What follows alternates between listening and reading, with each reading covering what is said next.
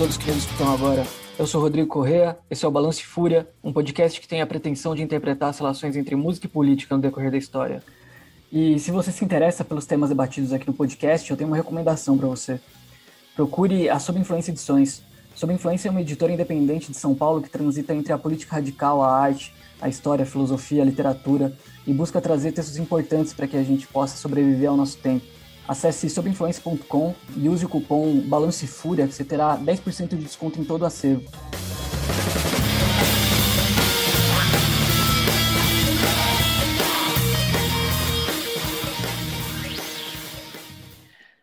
Bom, para começar essa conversa aqui, eu queria agradecer ao nosso apoiador, que mesmo depois desse hiato gigantesco entre um episódio e outro, teve essa, essa sensibilidade, essa gentileza de colaborar com o projeto, Luiz Hiroshi.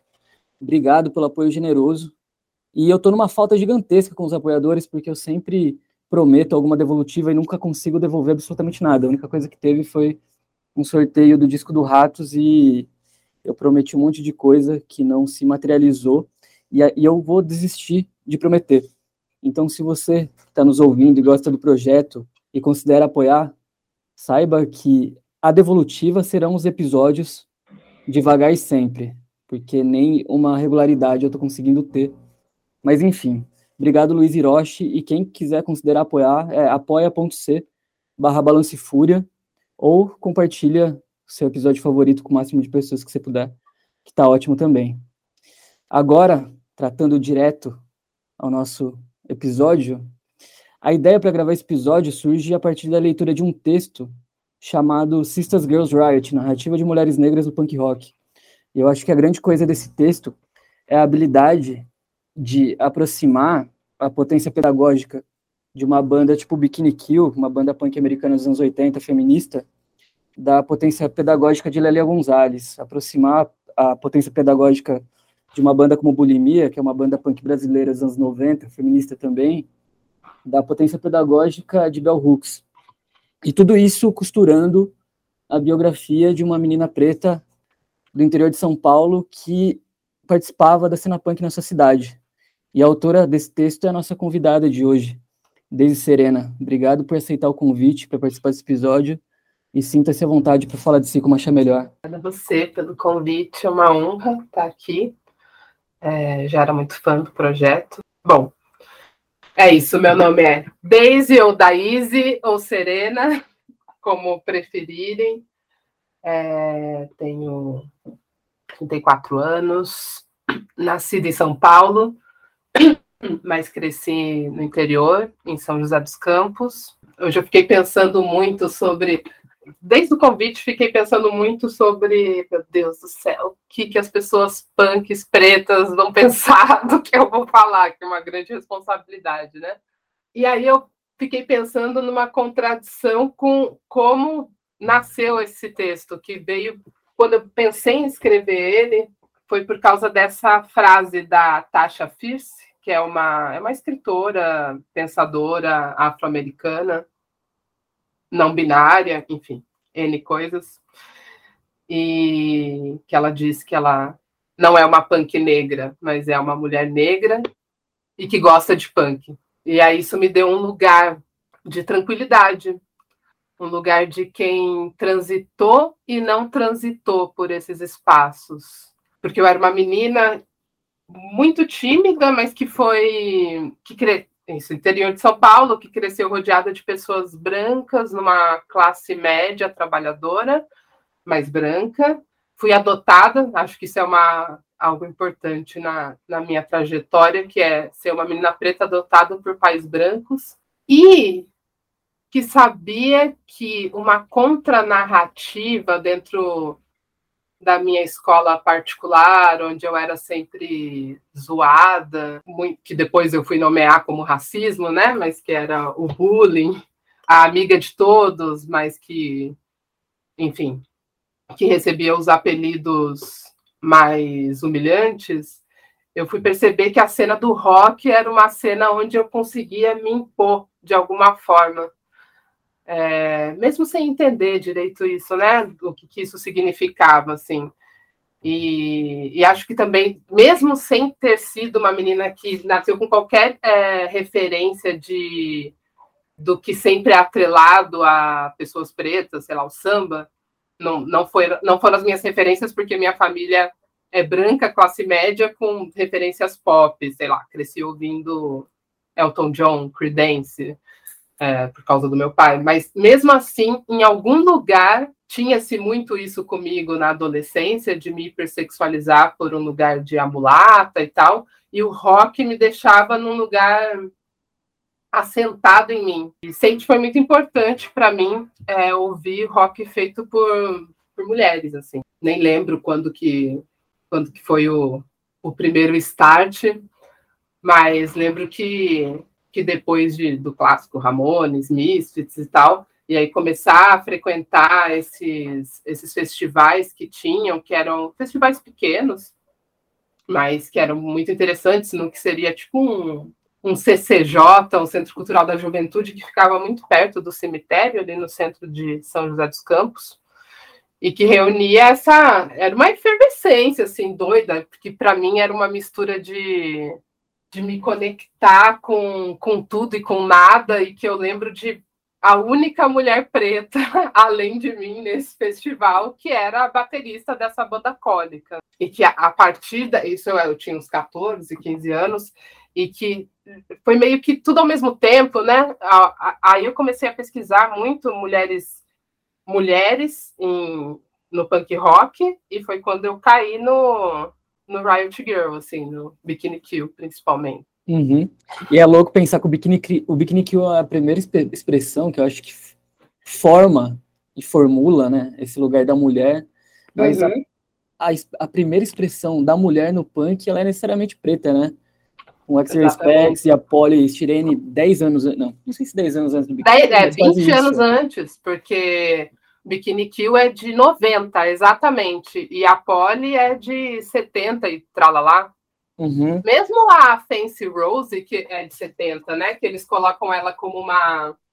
Tem essa dúvida se ela não é uma punk exploitation, né? Se ela não foi feita só porque estava no auge do punk e aí colocaram ela ali. Não sei se um uhum. auge, né? Mas nesse, um auge nesse cenário que acho que londrino, né? Uhum. Porque ela tem uma única música, né? Que é o Punk Police. Uhum. É o punk, é, a história do punk é permeada por antecipações das minorias, de certa forma, tanto na questão da sexualidade ah. quanto na questão racial. Se a gente olhar para o DEF, que é desde antes de 77, uma banda formada só por pretos, ou pro. Já, já tive essa conversa em outro episódio, mencionando o DEF, mencionando a banda peruana, que eu esqueci o nome agora, que é do começo dos anos 70 também. Uma banda peruana que já tinha. Oh, meu Deus, esqueci o nome que já tinha essa inclinação uma sonoridade, uma temática que pode ser enquadrada como punk. Então já tem um pouco esse negócio do punk antecipando algumas questões que, quando a história, pessoa, a história oficial relata, elas são suprimidas, né? Tanto da, da poli, que é algo que é deslocado dessa percepção da discussão de gênero, e o Bikini Kill aparece de forma central depois, quanto do Dash ali, que vai ser descoberto muito tempo depois também. Enfim. Mas, é, você... Pure Hell também, né? Super. Uhum. Uhum. algumas pessoas não colocam ele como eles como punk, né? Já ouvi também colocando como metal, enfim. Sim, sim. Mas enfim, você começou já por um caminho que eu ia propor de, de início, que é justamente esse lugar de processo, né? Que é o que aparece no seu texto, a, o processo, o processo de formação, de percepção de se defrontar com as contradições e a partir dali elaborar um lugar que pode ser além daquilo que está constituído por uma cena estabelecida, assim. E esse processo ele se prolonga, ele se desloca, ele começa na cidade do interior numa cena punk específica e vai parar num espaço de pesquisa que está alocado talvez na academia ou num lugar que já não, não é mais na adolescência, no espaço da adolescência mas também de se perceber dentro da dimensão racial, de gênero, em, em uma outra chave e conectada com aquela, aquele lugar antigo, anterior, que também formou politicamente, né? Então, já que é sobre processo, você mencionou brevemente esse encontro inicial, Mas eu ia propor um esmiuçar desse processo inicial, né? Que tem muito a ver com raça e com gênero. Que é basicamente isso, assim, de olhar para as referências que formavam, uhum. que instrumentalizavam uma prática, né? De olhar para si e, sei lá, tentar situar no lugar e no espaço em que essas descobertas aconteciam, assim. Tentar se...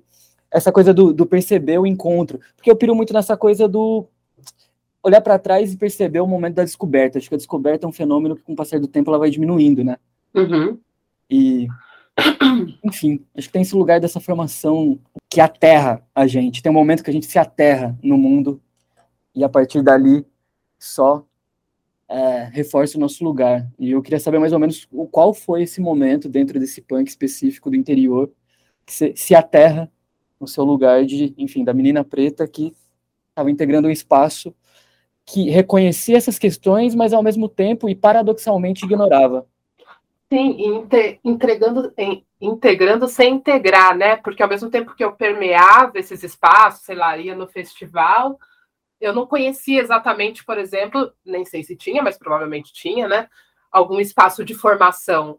Era muito pautado nesse espaço da, da celebração, né? Da festa, do enfim, das bebidas, da música, ainda que as músicas, obviamente, tivesse ali todo, tudo que a gente pensasse de uma forma desorganizada sobre muito incipiente sobre política, né? A minha formação política veio toda depois em São Paulo. Então eu acho que é engraçado que eu fui me aterrar nessa menina do punk, eu fui me aterrar em 2013, quando eu me descobri uma mulher negra, porque até então eu não sabia, né? Eu achava que eu era uma uma mina morena. Não sabia que eu era uma mulher negra. Eu fui entender isso no terceiro ano da faculdade. E a, foi aí que, inclusive, eu comecei a, a repensar toda a minha trajetória, não só nesse sentido do punk, mas que está aí em paralelo. Mas, por exemplo, a minha família adotiva, por parte de mãe, é de imigrantes italianos em São Paulo. Então, eu tinha essa grande pira, assim vão estudar tudo sobre o Brás, e o Brás na década de 40, que era tudo, né? Tipo, pegava o Paris, pegava. Tudo era o Brás. E aí eu era pesquisador, eu era estagiária na faculdade e era pesquisadora para um professor do Rio de Janeiro. E aí ele pesquisava, ele pesquisava as residências ali no Brás. E aí foi, aí, no meio disso eu me descobri uma mulher negra e fui descobrir uma tese que chamava Nem Tudo Era Italiano. E aí fui descobrir que o Brás vinha de quilombos. Enfim, um espaço de quilombo meio desorganizado, né? Mas de preto fugido nesse sentido. E que depois, enfim, com, com essa política higienista da grande migração, foi se criando as periferias. E aí, no meio disso tudo, não sei como, não me lembro como, né? Mas em algum momento depois, obviamente, veio com, o, com eu saber do documentário, né, sobre a, a vida da, da mina do Bikini Kill, o The Punk Singer. É, aí eu falei, cara, não é possível que só tinha mina branca nesse movimento, mas tudo isso veio de um de uma, uma grande explosão na minha cabeça, que foi de me entender uma mulher negra, de entender que, caralho, todos esses espaços que eu julgava antes brancos, talvez, talvez não seja bem assim, né? Se um espaço ali de um bairro que era enorme, que a gente tem como o espaço das pizzarias, enfim, da nona, não é exatamente isso, né? O que será que tem mais por trás disso? E, e, e aí você falou certo, junto com a academia, porque aí eu estava, era no momento que eu estava lendo de 2013 a 2016, quando eu escrevi a primeira versão desse texto, era quando eu foi quando eu tive contato e não pela academia, mas estava na academia, mas tive até isso foi pelas margens, né? A gente eu, eu na minha época não tive não li Bell Hooks, não li Lélia Gonzalez, é, não tinha na minha grade curricular, mesmo sendo da sociologia. Isso veio depois e veio pela minha orientadora.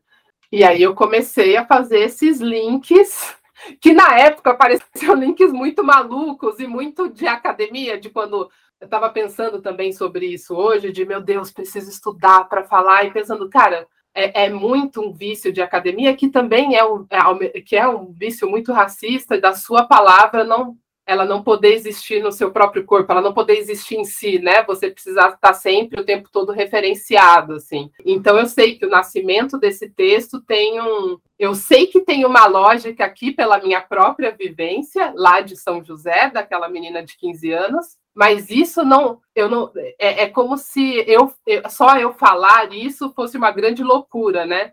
Então eu preciso me pautar por todas essas pensadoras pretas para justificar essa ausência de mulheres negras, né? E aí, dentro disso, em 2016, eu acho esse texto, enfim, descubro o Sisters Girls Riot e acho esse texto, que era o único que tinha na época, de uma mina afro-americana. Uhum. E o Sisters Girls Riot é de quando? Porque esse fenômeno de. Esse fenômeno, fico usando essa palavra fenômeno, mas essa coisa, essa, essa, essa, esse juntar, é, esse juntar em torno da questão uhum. de forma nomeada é relativamente recente, né? Assim, uhum. acho que do Afropunk para cá, recentemente saiu um documentário sobre a cena punk na África do Sul, então é meio que uma coisa do meio dos anos 2000 para cá. O Sisters Girls Riot é, é anos 90. É anos 90. Não, é, é junto.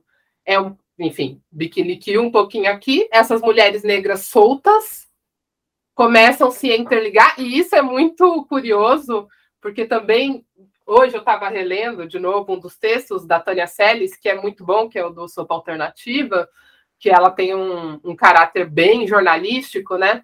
E ela pega essas as, as mulheres que criaram mesmo os Sisters Girl Riot, que são quatro, e fala, enfim, sobre cada uma delas, e pelo menos duas ou três é, era uma menina que gostava de punk, era a única mina preta no seu grupo de pessoas brancas, e aí eu fico, é aquele espelhamento, né, o, o, o tempo todo, assim. E como não, que, que loucura, né, um movimento, anos 90, aí permeado Estados Unidos, o quanto isso é simplesmente uma repetição aqui, sei lá, 20 anos depois, 10 anos depois, né, eu estava sei lá, 2001, 2002, 2003.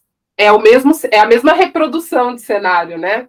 Minas pretas soltas. Eu nunca me aproximei, por exemplo, dessa mina preta baterista. A gente ficava meio nichado, nichadas nos nossos nichos, né? Uhum.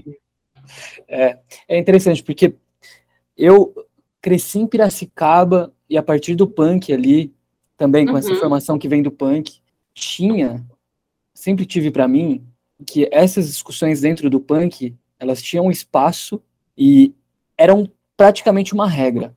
E muito recentemente eu uhum. fui refletir sobre como essa noção de que a discussão antirracista ou de gênero, ou de sexualidade dentro do punk, apesar de parecer uma regra, muitas vezes ela se manifesta de forma meio condescendente.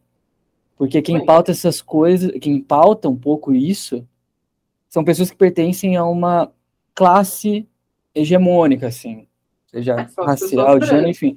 É, então, e eu como um, um, moleque branco do interior lá também, mesma fita, classe média baixa, assim, filho de trabalhador, e a maioria uhum. dos meus amigos também brancos, a gente achava que a questão racial era suficientemente difundida dentro do nosso meio. Tá. O racismo era algo a ser combatido e que o nosso meio era algo que combatia o racismo.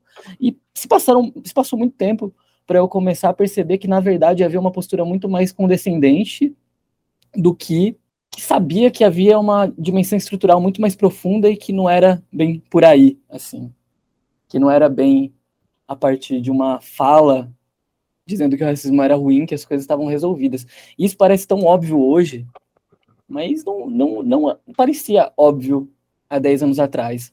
Entender que não é o suficiente, que muitas vezes é até ruim, você só se agarrar nessas máximas simplistas que a gente incorpora quando é novinho, uhum. é ruim, assim. Então, tem, tem uma coisa nessa retomada, assim, nessa retomada, não sei se retomada é a palavra, mas nesse lugar de se apropriar desse próprio desse espaço das pessoas pretas, que é o de evidenciar que as coisas não estavam bem antes quando pareciam, pelo menos para pessoas para as pessoas brancas que achavam que o racismo estava suficientemente debatido dentro desses espaços. Então isso é louco, isso, quando você coloca que essa conexão não acontecia, que você só vai se perceber preta na faculdade, é sintomático pra caralho, né? Muito. Tanto que eu tenho percebido que algumas pessoas pretas do rolê punk, assim, foram se aproximar muito mais do rap depois de um tempo, claro. por conta dessa desse processo de racialização também, que talvez o punk não tinha permitido tanto. Por Sim. mais que ela entendesse que era um espaço que tinha a discussão antirracista ali no seu meio, a racialização talvez estivesse em outro lugar, né? E quando isso acontece, elas partem para outras expressões e tal, rap principalmente. Então isso é um negócio doido, né? E o interior tem uma dinâmica ainda menos é, diversa que São Paulo, eu acho. Nesse Com rolê, né? certeza, né? com certeza. É, no próprio no próprio manifesto do, do Riot Girl tá, né? Enfim, é, é isso, os básicos, né? sei lá, não ser racista, não ser homofóbico, né? pronto, né? Isso já é o suficiente. É... E a própria a, a mina que era a Bixen, que era que é a mina que escreveu o Gank, foi o primeiro zine preto dentro do desse movimento, dentro do movimento não, minto. Ela era a mina que é considerada a amiga do Riot Girl, né? Eu acho isso muito eu acho isso um clássico, um clássico pop, inclusive, né? Porque até falo isso no meu texto, é, é uma coisa que eu só. Isso é, é como a gente relê e a gente passando no tempo, o quanto. É claro, você vai tendo outras percepções, você vai mudando, enfim. Mas um texto que nasceu em 2016 e que me fez perceber coisas de mim de 2003 é, sendo que eu me descobri uma mulher preta em 2013, mas aí agora em 2022, quando eu fui revisar, enfim, aí reescrevi e aí coloquei outras referências, a própria, enfim, a Natália Grillo nesse meio tempo, né? Como a, é, é, as lacunas da, da Daíse de 10 anos atrás aparecem aqui também, né? Porque esse debate que eu tenho com uma grande amiga, poeta Tatiana Nascimento, é, de como, enfim, que é um debate até já batido de alguma forma, mas de como na cultura pop, no, no, no filme dos anos 90, a grande era dos filmes de comédia romântica, como sempre tem a amiga preta que serve de suporte para as minas brancas, né? Então tem essa mina preta que faz esse que participa ali do cenário e que está pautando, falando: olha, vocês estão aí dizendo no manifesto de vocês que vocês são antirracistas, mas aqui nessa sala onde a gente está debatendo racismo, tem quantas mulheres pretas? Vocês estão dizendo que vocês são antirracistas para vocês mesmos, e aí, legal, né? Tem uma mina preta aqui, é tipo a, a Tolkien, né? Dos uhum. anos 90, está servindo a isso. É, eu fico pensando até se de alguma forma, e claro, enfim, do inconsciente, podemos pensar aí de várias formas, mas essas minas pretas, eu e essa mina preta, a baterista, não somos apresentadas umas para as outras, porque também é interessante que a gente se mantenha como a mina preta do nicho branco, né? Também é um lugar interessante para eles e para a gente naquela época, né? Porque aí você não tem uma rivalidade, você é a mina preta, aceita, mesmo dentro de um rolê punk. É, é uma coisa meio. Enfim, é um adoecimento mesmo, né? Uhum.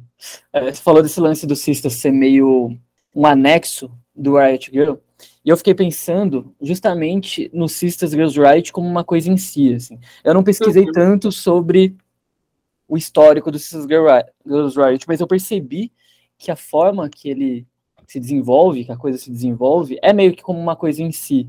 Sim. E a coisa dos cistas me chamou a atenção porque, de alguma forma, parece que ele carrega uma outra epistemologia mesmo, um outro vocabulário que é muito comum, assim, a coisa...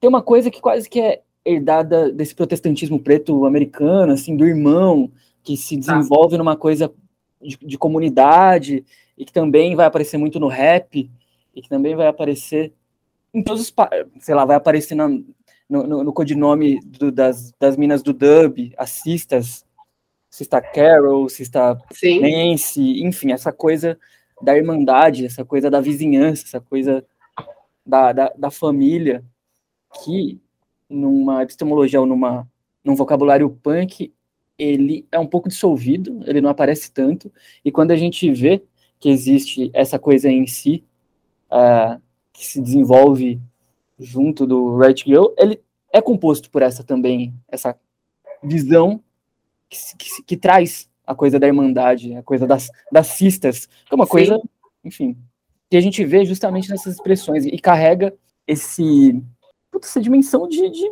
Ubuntu, assim, sei lá, mano, meu, sei lá, né, mano, o, o cista tem um pouco essa categoria do, do ser junto, o ser porque eu sou porque você é, enfim. Eu fiquei brisando um pouco nessa, nessa coisa dos cistas e da expressão como uma coisa em si, sabe? Sim, é porque eu acho que a Bixen, ela é um. Eu acho que ela em si não era. Acho que é um pouco anterior, assim. Tem a Bixen que estava junto com as Riot Girl, era ali, amiga da galera, e aí faz esse, esse zine, o, o Gunk. E aí come, essas mulheres começam a se organizar. Vou até pegar o nome delas aqui, que eu acho que é importante, que é a Tamar Kali Brown, a Honey Child, a Maya Glick e a Sim Stone. Elas começam a se juntar e fazer um movimento em resposta, não como um anexo. Mas a Bixen, de alguma forma, que era essa mina que fazia os zines, ela era tida como essa amiga. E aí, acho que meio que como um movimento de resposta começa a nascer um movimento em si. Que é quando elas, elas mesmas dizem, né? Que nunca, to, nunca tinham imaginado tocar para tanta gente preta como quando elas fazem um festival, assim, quando elas resolvem se juntar e fazer um festival. Uhum. Caramba, e é doido que há uma invisibilidade total desse, desse, desse tipo de produção que eu nunca tinha visto até chegar no texto. Uhum. E Puta, tirando essas bandas clássicas que a gente mencionou, que são meio que o protopunk, ou Bad Brains, ou coisas que vão surgir uhum. depois, assim, sei lá, Body Count, ou bandas mistas, os anos 90, Sim. especialmente, parece ser um rolê bastante embranquecido, muito mais que os anos 80. Assim, se a gente olha para o hardcore americano e se a gente olha para o punk brasileiro também. Os anos ah. 90 no punk brasileiro também é mais embranquecido que os anos 80, que os anos 80 tinha grandes figuras pretas no punk. O punk americano também nos anos 80, grandes figuras e bandas clássicas com integrantes pretos. E nos anos 90 rola um negócio diferente, que eu não sei se é um movimento de composição de classe também, ou de uma mainstreamização da música que se dá a partir da mídia, que é racista, enfim, e há essa mobilização que, não sei, é, é, é invisibilizada, né? Então uhum. eu não sei como, não sei nem quais eram as bandas, assim, por exemplo, que estavam junto desse rolê das cistas, tá ligado? Então, mesmo eu pesquisando, é, enfim, agora, tem pelo menos. São poucos ainda, né? Porque além do meu texto, tenho da Tânia Celes e de mais uma mana preta que eu achei. E aí tem os. Aí você vai ver a produção americana é bem grande agora sobre os cistas, mas também lá é outra composição, mesmo racial, né? Eu acho que é lá essa possibilidade delas se juntarem se dá, inclusive, por isso, né? É, é, você lê os textos e você tem, eu acho que tem uma lacuna dos anos 90. Mesmo quando eu fui ouvir a Tamar Kali, eu fui, eu, a primeira música que eu ouvi dela foi de 2011, 2012. É bem curioso isso. Talvez tenha pouco registro, né? A gente tem que pensar nisso também, né? É. Não, tem, não tem registro para variar. Uhum, uhum. É, o registro acaba sendo expressado na literatura, né? É louco pensar também como essa, essa escassez permite uma outra forma. O Zine, o Gangs aqui, que eu acho que é o principal registro. É uma uhum. cena, de, de certa forma, majoritariamente musical, que tem como seu principal registro e documento e forma uhum. o texto, né? Essa a ideia. Então, esse lugar de defesa se dá pela palavra falada, Sim. pela ideia escrita, que eu acho que mostra também esse processo de exclusão dos meios de produção dessa, dessa cena, né? Dessa música. Porque também, se não tem registro, você pode dizer que é isso, você é pioneiro em qualquer coisa, né? Uhum, uhum. E aqui no Brasil, né, nessa vivência que se desdobrou no interior e foi uhum. sendo elaborada, houve algum momento em que algo parecido com cistas atravessou a sua visão? A minha nunca. As minhas referências brasileiras, tirando essa mina da bateria, sempre foi é isso, Dominatrix, né? Que é o Bikini Kill do, do Brasil, é, bulimia no DF, é, sempre foi muito pautado pelas minas brancas mesmo. Até a, aí agora, né? Muito recente, né? E aí você disse uma coisa muito correta e que para mim faz muita diferença, que é pós-afropunk, né? Uhum. É, e uma coisa interessante do afropunk é que como ele começa algo voltado para o punk, mas ele é absolutamente diverso, né? Que Sim. Aí entra uma coisa que eu acho muito interessante, que é o punk como adjetivo. Em alguns sim, aspectos, acho que sim. Assim. Uhum. assim como o jazz, eu acho que ele pode ser um adjetivo para uma expressão radical, principalmente uhum. na tentativa de desmontar a ideia do jazz como uma expressão apenas contemplativa.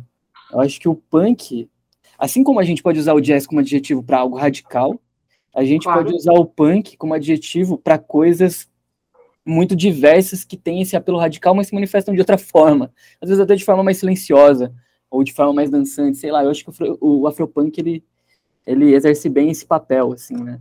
Acho que é uma contribuição importante para a gente pensar na forma de chamar as coisas até. Sim. É, teria que ver também, eu não sei, né, musicalmente, pensando que ele começou, o, o documentário foi lançado em 2003, né, o festival veio depois disso e como que. Porque talvez essa questão de ser um adjetivo, eu acho que foi se tornando ao longo do tempo, né? Sim. É. E a, a coisa do punk ela foi caindo meio em desuso com, com o passar do tempo. Por, sei lá, mano, a falência do rock. Pode ser. E. Foi ficando na estética, né? Visual. De vestimenta, enfim. E de música também. E de música. Pensar que era uma expressão meio de mainstream nos anos 90, que Sim. era até moda é, caiu num desuso e voltou para um, um nicho muito específico, que, beleza, é forte e tudo mais, mas eu acho importante a gente ter num lugar como o Afropunk a noção de que o punk ele carrega alguns valores específicos, que tem muito a ver com o Right Girl também, que tem muito a ver com algumas políticas específicas, mas finalmente se apropria da questão racial a partir de uma crítica estrutural, né? Sim. Que demorou para acontecer tem acontecido, acho que pelo menos nos últimos 10 anos, de organizações específicas, né, voltado para essa discussão. Quer dizer, nos anos 90 aqui no Brasil já tinha, a galera narcopunk tinha essa pegada, mas eu não sei, os últimos 10 anos eles foram diferentes para os movimentos de minoria, né? Acho sim. que sim, acho sim. que foi um... E acho que deve ter muito a ver com, com a internet, né? Com esse tipo de organização que você dissemina e você une de uma forma muito mais poderosa, assim, né? nesse sentido de poderosa no sentido de massificada, talvez. Uhum. Aí você mencionou o, o, o ponto de, de inflexão para você 2013, 2013 foi um pois é. simbólico para caralho em todas essas pautas que se difundiram fortemente. É, estudando é. no centro de São Paulo, enfim.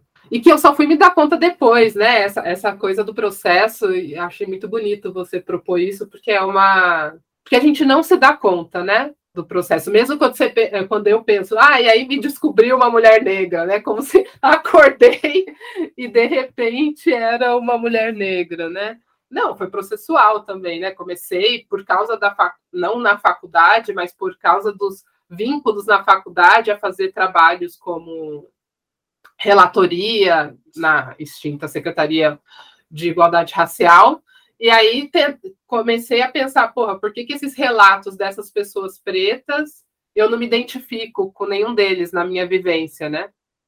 E aí você entendeu uma vivência completamente embranquecida, assim, né? E como essas conexões vão chegando sempre com um pouco de atraso. Uhum. É, e tem outra coisa que eu acho interessante de perceber nos processos, que ele representa também uma recuperação de um processo formativo, assim. Eu, eu não sei se foi o seu caso, mas é algo que eu percebo, às vezes, em pessoas que têm uma certa formação em um meio como punk, que depois se distanciam tem um certo momento de rejeição desse desse passado ou dessa formação e depois, por outros meios, se reaproxima e ressignifica aquilo talvez a partir de outro lugar, a partir de novas descobertas, entendendo como que aquilo pode ter sido importante para se situar, talvez. Eu não sei se a minha fala ela tá meio que no lugar de defender o punk nesse sentido, porque eu acho que nem sempre pode ser tão positivo assim na minha, na minha visão, é, é um espaço rico, assim, né, mano? É um espaço claro. de elaborações ricas e que, quando você envelhece e olha para trás, dá para você é, entender como as coisas chegaram até onde estão e conseguir palpar qual é o ônus e o bônus da vivência em meios como esse. Assim, eu acho que permite uma vivência privilegiada. Com certeza. É. Eu acho que eu, crescida numa. É isso, uma classe média trabalhadora, porém branca, que sempre estudou numa escola particular, mas que aí sofria racismo co cotidianos e que de uma família completamente católica, tradicional nesse sentido, acho que se não fosse aí o rock de maneira mais ampla, mas esses esses espaços, né, que para mim talvez não fossem um, um sentido formativo de base, de ler textos quando eu tinha 13, 14 anos, mas de poder vivenciar e de ouvir esse som e de ter a, a presença dessas letras né, na minha vida, sei lá, punk rock não é namorado, para mim foi, enfim, é, uma, como uma frase tão simples pode fazer tanta diferença né, na, na, na sua, no seu entendimento de gênero, assim. Se eu não tivesse tido essa vivência, eu não sei se eu teria vindo para São Paulo, eu não sei se eu ia ter feito sociologia. É, às vezes a gente não se dá conta da, de que esse primeiro start, que parece muito raso, incipiente, o quanto ele é, enfim, o propulsor de tudo, né? Uhum, total. É, e tem uma coisa que eu acho que tem muito a ver com essa dimensão da juventude ou da adolescência, uhum. que é eu costumo chamar de beleza simples, assim, é o, o, conceito de beleza simples. A beleza simples é aquilo que se dá na, na cotidianidade mais absoluta.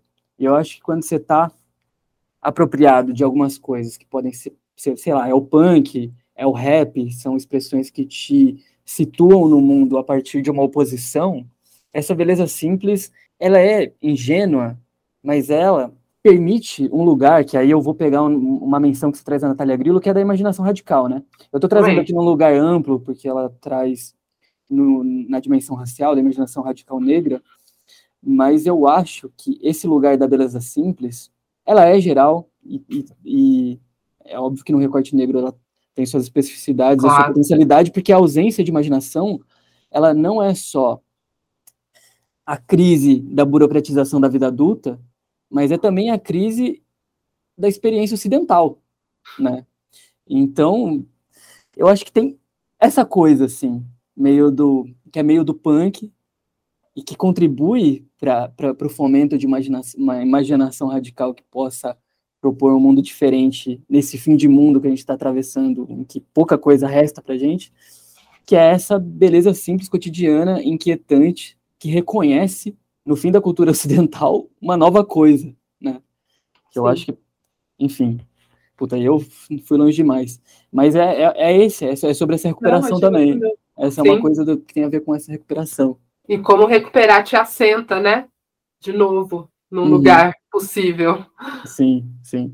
Esse, essa questão dentro do Right Girl, que talvez já fosse um espaço que uhum. propusesse uma espécie de imaginação que era deslocado, talvez, da imaginação masculina no punk, no, uhum. na proposta das cistas ali, você acha que existia uma coisa além da imaginação radical já proposta pelo Riot Girl embranquecido? Você não acha que pró o próprio surgimento já não é exatamente isso? É. Acho que é o próprio, né? Tem, eu estava lendo um uhum. texto hoje de uma mina afro-americana também, que chama Por que, que eu nunca fui uma Riot Girl? Que ela não tinha se dado conta de que no, durante o, enfim, durante o crescimento dela, ela tinha se aproximado muito mais do, do grunge, enfim, dos movimentos que tinham homens. E por que, ela não se identificava? E aí foi lendo um outro texto sobre performance, mulheres negras, e que essa outra autora também fala sobre. É isso que eu falo, lá fora é, ainda é uma pauta, assim, esse texto, deixa eu ver de quando que é, recente. Ah, não é recente. Mas é recente, né? De 2013. Foi 2013, é. o ano simbólico é. aqui fora. E, e aí ela diz algo que eu acho muito curioso em um momento, porque quando você começa a assistir o documentário The Punk Singer, uma das primeiras cenas é a, a vocalista do, do Bikini Kill com a, o escrito slut na barriga, né? E aí ela fala isso, tipo, legal, e mulheres brancas podem escrever isso, piranha, um puta na sua, no seu estômago, isso ser um grande rompimento. E para as mulheres negras, o que, que o, essa, a, hipersexualização, a hipersexualização já estava dada, né? Então, como que. É isso, a raça ela rompe com tudo, né, nesse movimento. Ela é, ela em si a raça aliada ao gênero, claro, mas ela em si vem é, é a mola de tudo. Eu não sei nem como se elas precisavam propor algo mais além delas em corpo existente juntas num espaço. E, e se dá numa dimensão muito diferente da classe também, porque tem uma coisa no punk que eu acho que ele dilui um pouco, pelo menos em determinado momento assim das trocas, ele dilui um pouco a noção de classe, porque o punk esteticamente ele é dotado de uma estética que recusa a ostentação. Então, por muito tempo, pode uhum. parecer que você habita num espaço em que a composição de classe ela é minimamente igual ou parecida e que uhum. as diferenças não são tão é, gritantes assim.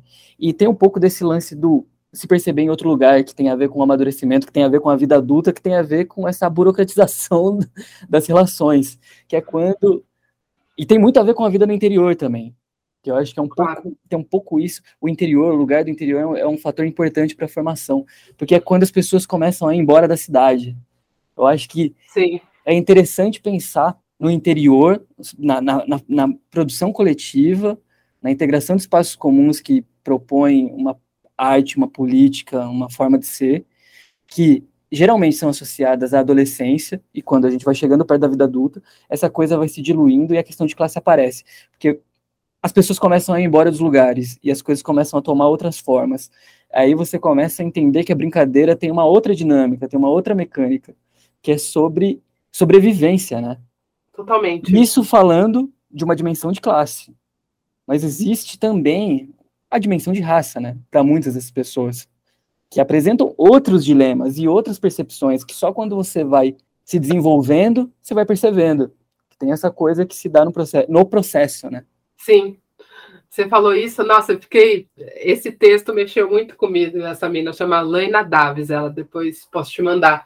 E ela fala exatamente isso, de que assistindo o The Punk Singer, você vê rela os relatos das minas que eram do Riot Girl na época e tal, e como agora, tipo, como aí vem a dimensão de classe junto com a raça, mas pegando esse seu pensamento sobre classe, essas minas fizeram parte desse movimento e depois foram para uma vida tradicional, estão lá com uma vida de classe média, branca, com seus maridos, enfim, com seus filhos, numa, enfim, numa boa casa. E como essas minas pretas era sobrevivência.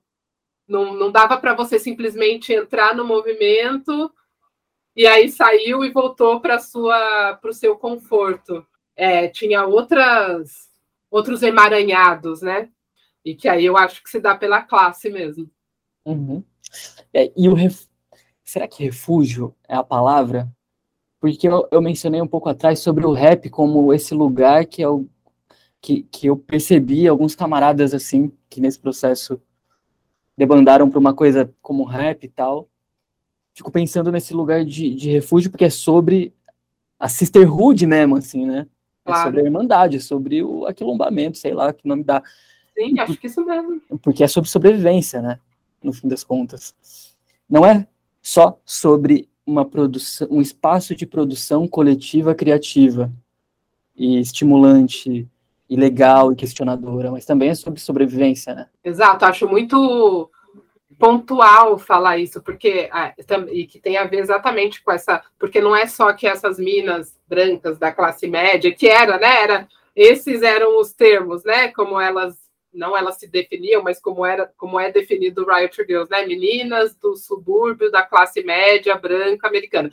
Enfim, não é só que elas saíram do movimento, enfim, porque digamos, foi se findando e aí foram para a sua vida. Elas foram para a sua vida adulta, né? Uma vida adulta onde as memórias do punk. E aí, ao mesmo tempo, a Tamar Kali, por exemplo, que era uma das frentes dos Cistas, nesses mesmos anos, ela estampa e é a, a personagem principal do documentário do Afropunk. Então é isso, a, a, mesmo que, enfim, não sei como que se deu a vida dela, né, na, na fase adulta, mas com certeza a área de sobrevivência é bem diferente, né? Uhum. E, hoje e aí dia... é o punk como adjetivo. Uhum. Total. E hoje em dia, você chegou a voltar o olhar para as práticas contemporâneas e, e para as ações hum. contemporâneas, para as mobilizações nesses termos, enfim, nesse recorte atual? Na minha vida, acho que tem algumas aproximações com. Acho que a vida adulta traz uma, uma paz de alguma forma em termos aí de gênero musical, mas depois vou para outras partes, que é de você conseguir existir em vários lugares, né? Racialmente, inclusive, e poder ficar sentada sobre isso. Mas foi aqui em São Paulo também que eu conheci isso há poucos anos, né? Sei lá, mudei para São Paulo em 2011, fui conhecer pessoas pretas, punks do movimento anarquista que do audiovisual, da Zona Norte, que muito me interessa há seis anos atrás. Então, ainda sinto que ainda estou transitando num lugar incipiente aqui, com 34 anos. Mas é um grande namoro, renamoro. Uhum.